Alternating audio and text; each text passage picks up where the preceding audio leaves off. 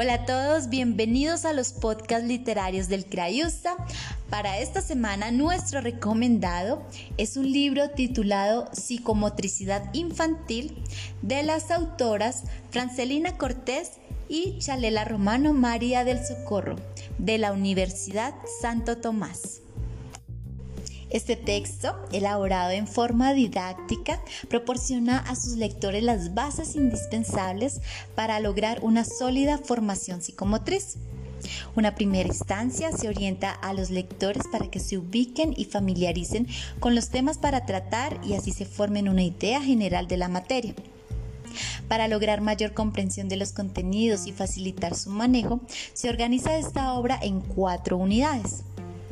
La primera proporciona los conceptos básicos sobre psicomotricidad, la importancia de la educación psicomotriz en el preescolar y su relación con otros espacios del desarrollo integral del niño. En la segunda unidad se plantean conductas motrices que son básicas para cualquier aprendizaje, haciendo referencia tanto al desarrollo psicomotor de las grandes masas musculares, como pequeños segmentos que paulatinamente llevan al niño a procesos más complejos de aprendizaje tales como la lectura, la escritura y el cálculo. Como complemento a los aspectos tratados en la unidad anterior y para profundizar en el estudio de la psicomotricidad, se plantea en la tercera unidad los contenidos psicomotrices relacionados con la percepción, iniciando con la estructuración del esquema corporal, para que el niño llegue progresivamente a la estructuración del espacio y el tiempo. La cuarta unidad es una recopilación de los aspectos tratados en las unidades anteriores, en la que se resumen los contenidos de acuerdo con los niveles de desarrollo del niño. Se describen sus características motrices en las etapas de 2 y 3 años, de 4 a 5 y de 5 a 6 años, y se propone un repertorio de ejercicios básicos de carácter psicomotriz para cada nivel. También contiene esta unidad una serie de propuestas de actividades apoyadas en la experiencia que aportan al lector ideas para diseñar y ejecutar programas de carácter psicomotriz.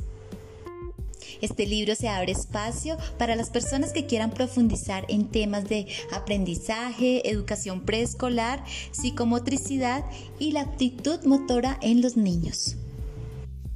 Los invito entonces a empezar a leer este libro. Vamos a ir a la página 43 donde nos habla sobre la motricidad gruesa. Se refiere al movimiento de grandes masas musculares como son el tronco, las piernas y los brazos. En actividades de la vida cotidiana, tales como saltar, correr, trepar, caminar, jugar, transportar objetos, recibir, entregar y muchos otros.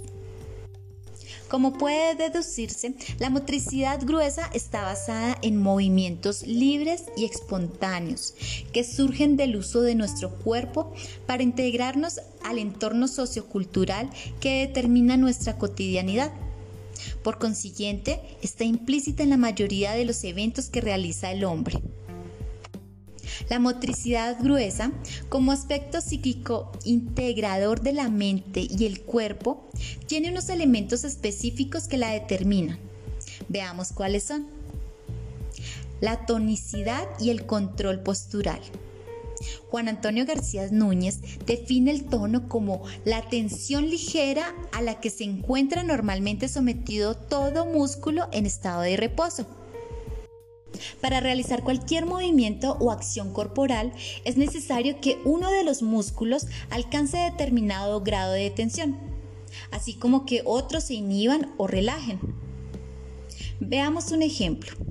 Si estando parado en el piso, el niño desea alcanzar un objeto que se encuentra sobre la mesa o a mayor altura de sus hombros, para lograrlo tiene que empinarse en punta de pies y reclinar la cabeza y espalda hacia atrás, ¿verdad?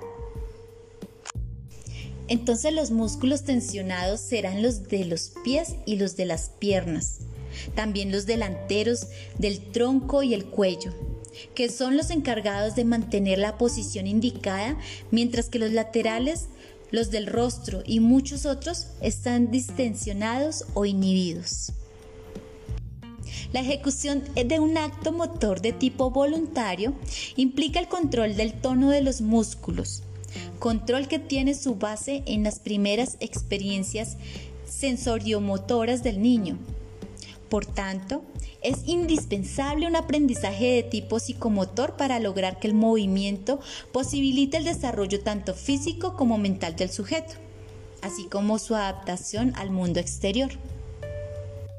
La toma de conciencia que el niño hace de su cuerpo y su posibilidad de utilización depende de un correcto funcionamiento y control de la tonicidad. Si observamos al niño cuando empieza a caminar, vemos que hay torpeza en sus movimientos, se cae fácilmente y necesita ayuda del adulto. Esto nos indica que aún no hay manejo tónico muscular, que le dé seguridad y por tanto requiere de la intervención del adulto para ayudarlo en su desarrollo. Para lograr el control de la tonicidad, utilizaremos ejercicios tendientes a proporcionar al niño el máximo de sensaciones posibles de su propio cuerpo en diferentes posiciones, de pie, sentado, acostado, gateando, reptando, etc. Y en situaciones estáticas o, o en desplazamiento, todo esto con distintos grados de dificultad y teniendo en cuenta su edad. Es importante tener en cuenta que el desarrollo del control tónico va íntimamente ligado al desarrollo del control postural, el cual veremos a continuación. El control postural es uno de los componentes fundamentales del esquema corporal y hace referencia a la capacidad de adoptar y mantener diferentes posiciones, de pie, sentados, acostados, etc.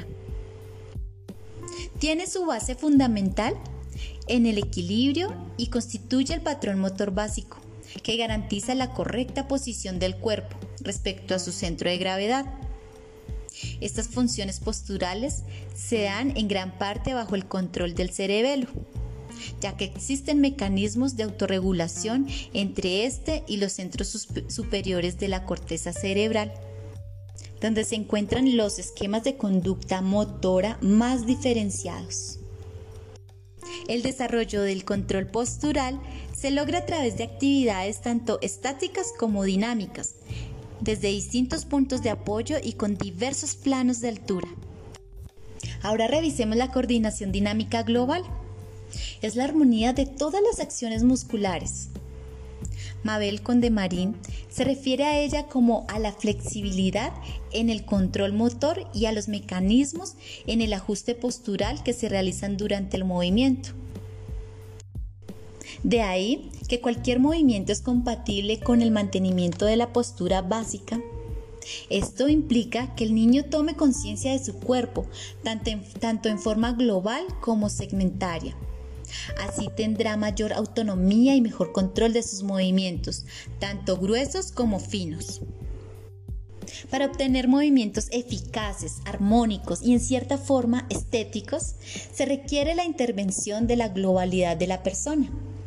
El acto de caminar, de correr, de dar volteretas, por ejemplo, exige al niño un impulso y una sincronización de diferentes movimientos de brazos, tronco, cabeza, piernas, etc. De ahí que una buena coordinación supone haber logrado la madurez del sistema nervioso. Como lo dijimos antes, es una de las condiciones básicas de todo gesto motor.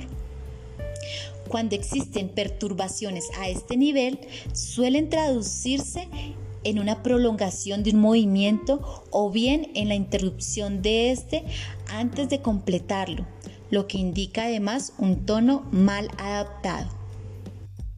Dentro de la coordinación general hay un tipo de coordinación parcial denominado coordinación visomotora, que hace referencia tanto a la coordinación ojo-pie como ojo-mano. Esta última de gran incidencia en el aprendizaje de la lectura y la escritura, de la cual nos ocuparemos posteriormente. En la coordinación general es importante tener en cuenta tanto los movimientos simultáneos de ambas manos o pies como los alternativos.